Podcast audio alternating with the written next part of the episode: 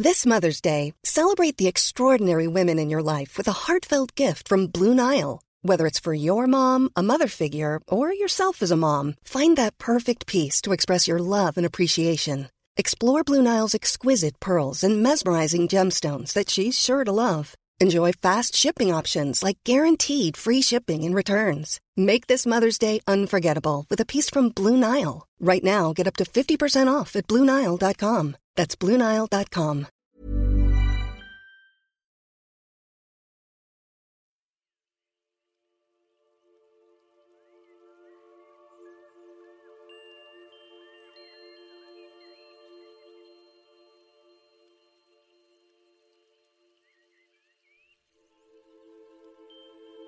In today's relaxing sleep meditation episode, we'll be reading Chapter 1 of Lewis Carroll's Alice's Adventures in Wonderland.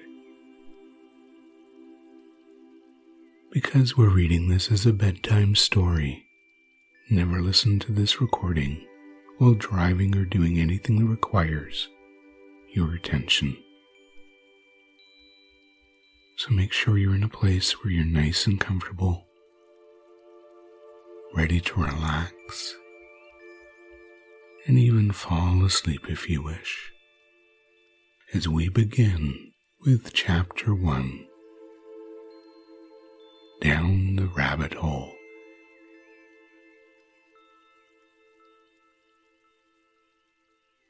Alice was beginning to get very tired of sitting by her sister on the bank and having nothing to do.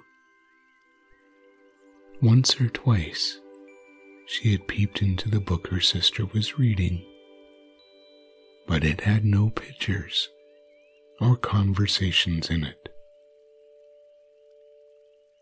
What is the use of a book, thought Alice, without pictures or conversations? So she was considering in her own mind, as well as she could, for the hot day made her feel sleepy and stupid, whether the pleasure of making a daisy chain would be worth the trouble of getting up and picking the daisies. When suddenly, a white rabbit with pink eyes ran close by her. There was nothing so very remarkable in that, nor did Alice think it was so very much out of the way to hear the rabbit say to itself, Oh dear, oh dear, I shall be too late. When she thought about it afterwards, it occurred to her that she ought to have wondered at this, but at the time it all seemed quite natural. But when the rabbit actually took out a watch out of its waist pocket and looked at it, and then hurried on, Alice started to her feet. And it flashed across her mind that she had never before seen a rabbit with either a waistcoat pocket or a watch to take out of it. And burning with curiosity, she ran across the field after it and was just in time to see it pop down a large rabbit hole under the hedge. In another moment, down went Alice after it, never once considering how in the world she was going to get out again. The rabbit hole went straight on, like a tunnel for some way, and then dipped suddenly down. So suddenly that Alice had not a moment to think about stopping herself before she found herself falling down what seemed to be a very deep well. Either the well was very deep, or she fell very slowly, for she had plenty of time as she went down to look about her and wonder what was going to happen next. First, she tried to look down and make out what she was coming to, but it was too dark to see anything. She looked at the sides of the well and noticed that they were filled with cupboards and bookshelves. Here and there she saw maps and pictures hung upon pegs. She took down a jar from one of the shelves as she passed. It was labeled orange marmalade, but to her greatest disappointment, it was empty. She did not like to drop the jar for fear of killing someone underneath so managed to put it back on one of the cupboards as she fell past it. Well, thought Alice to herself. After such a fall as this, I shall think nothing of tumbling down the stairs. How brave they'll all think of me at home. Why, I wouldn't even say anything about it, even if I fell off the top of the house, which was very likely true.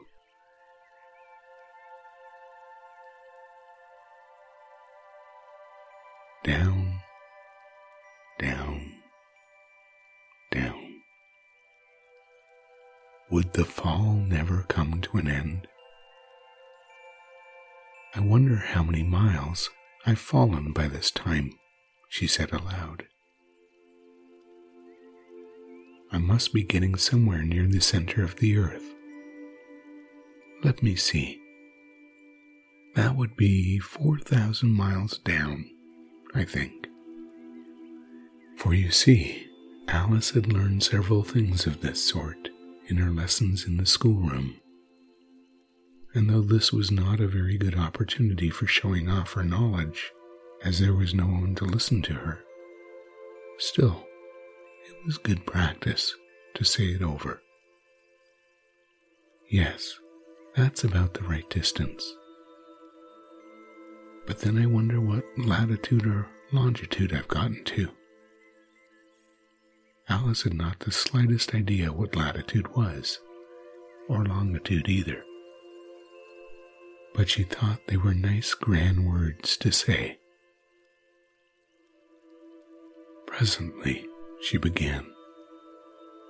I wonder if I shall fall right through the earth. How funny it will seem to come out among the people that walk with their heads downwards. The antipathies, I think. She was rather glad there was no one listening this time, as it didn't sound at all like the right word but I think I have to ask them what the name of the country is. You know, please, ma'am, is this New Zealand or Australia? And she tried to curtsy as she spoke. Fancy curtsying while you're falling through the air. Do you think you could manage it?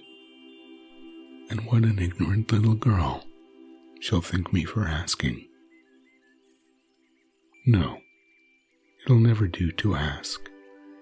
Perhaps I shall see it written up somewhere. Down, down, down. There was nothing else to do. So Alice soon began talking again. Dinah will miss me very much tonight, I should think. Dinah was the cat. I hope they'll remember her saucer of milk at tea time. Dinah, my dear, I wish you were down here with me. There are no mice in the air, I'm afraid. But you might catch a bat, and that's very like a mouse, you know? But do cats eat bats? I wonder. And here Alice began to get rather sleepy and went on saying to herself, in a dreamy sort of way, Do cats eat bats? Do cats eat bats? And sometimes, do bats eat cats? For you see, as she couldn't answer either question, it didn't much matter which way she put it. She felt like she was dozing off and had just begun to dream that she was walking hand in hand with Dinah and was saying to her very earnestly, Now, Dinah, tell me the truth. Did you ever eat a bat? Then suddenly, Thump, thump. Down she came upon a heap of sticks and dry leaves. The fall was over. Alice was not a bit hurt, and she jumped up to her feet in a moment and looked up but it was dark overhead. Before her was another long passage, and the white rabbit was still in sight, hurrying down it. There was not a moment to be lost. Away went Alice like the wind and was just in time to hear it say as it turned a corner, Oh, my ears and whiskers, how late it's getting. She was so close behind it when she turned the corner, but the rabbit was no longer to be seen. She found herself in a long, low hall, which was lit up by a row of lamps hanging from the roof. There were doors all around the hall, but they were all locked. And when Alice had been all the way down one side and up the other, trying every door, she walked sadly down to the middle, wondering how she was ever going to get out again. Suddenly, she came upon a little three legged table, all made of solid glass. There was nothing on it but a tiny golden key. And Alice's first idea was that it might belong to one of the doors in the hall. But alas, either the locks were too large or the key was too small. But at any rate, it would not open any of them. However, on the second time around, she came upon a low curtain she had not noticed before, and behind it was a little door about fifteen inches high. She tried the little golden key in the lock and to her great delight, it fitted. Alice opened the door and found that it led into a small passage, not much larger than a rat hole. She knelt down and looked along the passage into the loveliest garden you ever saw. How she longed to get out of that dark hall and wander about among those beds of bright flowers and those cool fountains. But she could not even get her head through the doorway. And even if my head would go through, thought poor Alice, it would be of very little use without my shoulders. Oh, how I wish I could shut up like a telescope. I think I could if I only knew how to begin. For you see, so many out of the way things had happened lately that Alice had begun to think that very few things indeed were really impossible.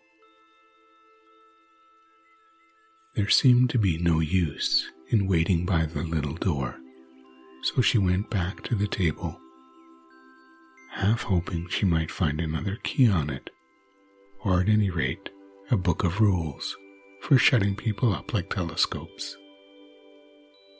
This time, she found a little bottle on it, which certainly was not there before, said Alice. And tied around the neck of the bottle was a paper label with the words Drink Me beautifully printed on it in large letters. It was very well to say, Drink me. But the wise little Alice was not going to do that in a hurry. No, I'll look first, she said, and see whether it's marked poison or not. For she had read several nice little stories about children who had got burnt and eaten up by wild beasts and other unpleasant things, all because they would not remember the simple rules their friends had taught them, such as that a red hot poker will burn you if you hold it too long, and that if you cut your finger very deeply with a knife, it usually bleeds. And she had never forgotten that if you drink much from a bottle marked poison, it is almost certain to disagree with you sooner or later. However, this bottle was not marked poison so Alice ventured to taste it. And finding it very nice, it had, in fact, a sort of mixed flavor of cherry tart, custard, pineapple, roast turkey, toffee, and buttered toast. She very soon finished it off. What a curious feeling, said Alice. I must be shutting up like a telescope. And so it was indeed. She was now only ten inches high, and her face brightened up at the thought that she was now the right size for going through the little door into the lovely garden. First, however, she waited for a few minutes to see if she was going to shrink any further. She felt a little nervous about this, for it might end, you know, said Alice to herself, in my going out altogether, like a candle. I wonder what I should be like then. So she tried to fancy what a flame of a candle looked like that was blown out. For she could not remember ever having seen such a thing. After a while, finding that nothing more happened, she decided on going into the garden at once. But alas for poor Alice. When she got to the door, she found she had forgotten the little golden key. And when she went back to the table for it, she found she could not possibly reach it. She could see it quite plainly through the glass, and she tried her best to climb up one of the legs of the table, but it was too slippery And when she had tired herself out of trying, the poor little thing sat down and cried.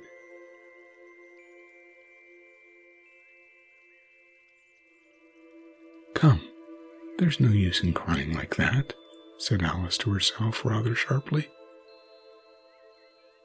I advise you to leave off this minute.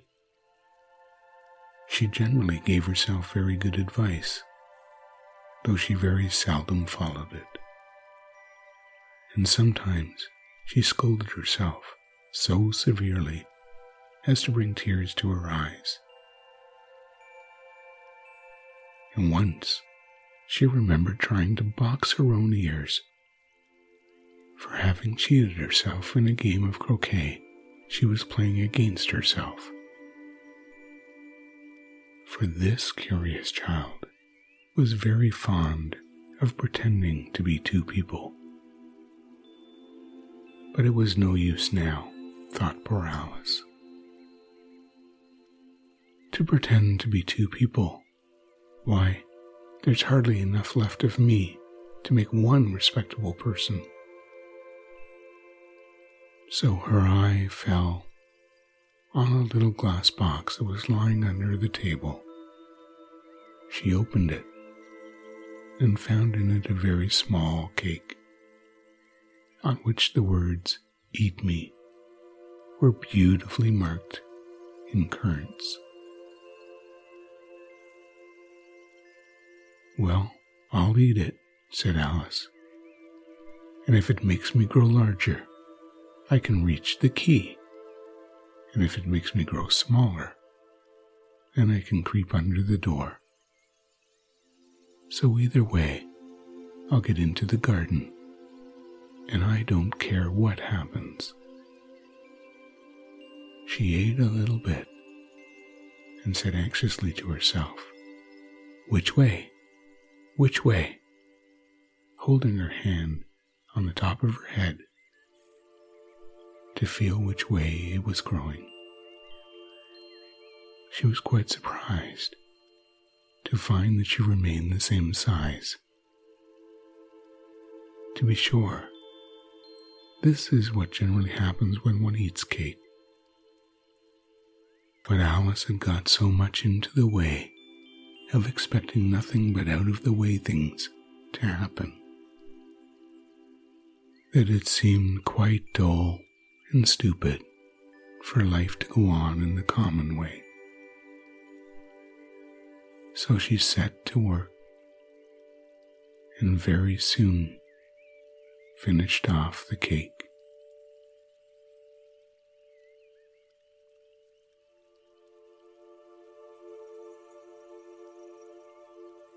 And that brings us to the end of chapter one of Alice's adventures in Wonderland. And now it's time for you to relax much, much more.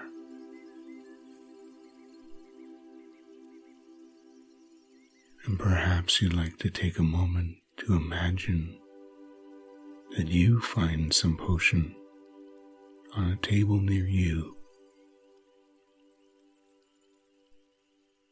A potion that allows you to relax completely and drift off into a wonderful sleep.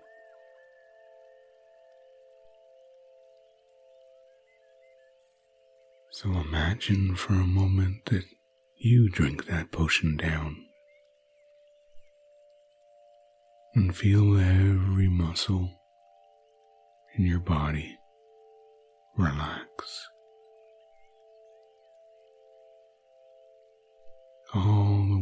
From the tip of your toes up your body through your legs.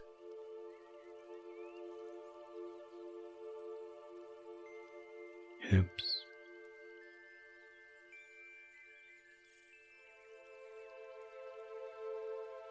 torso.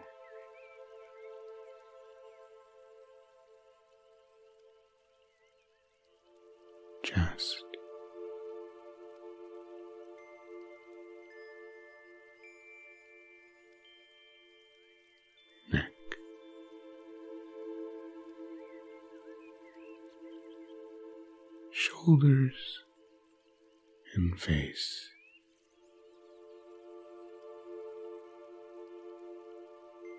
Letting every muscle relax completely as you drift off into a wonderful sleep if you haven't already.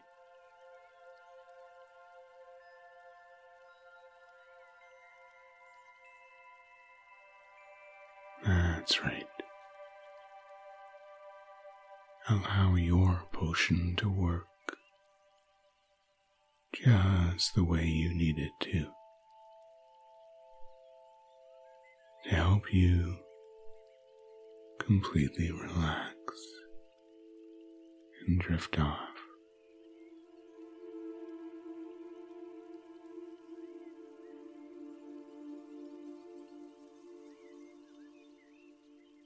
Every muscle and fiber becoming loose and limp as all the tension in every muscle within you. Just melts away.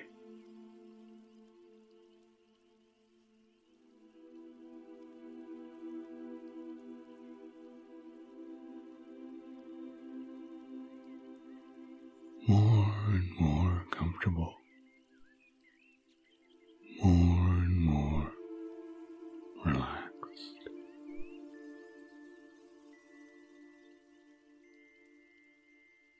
Sleep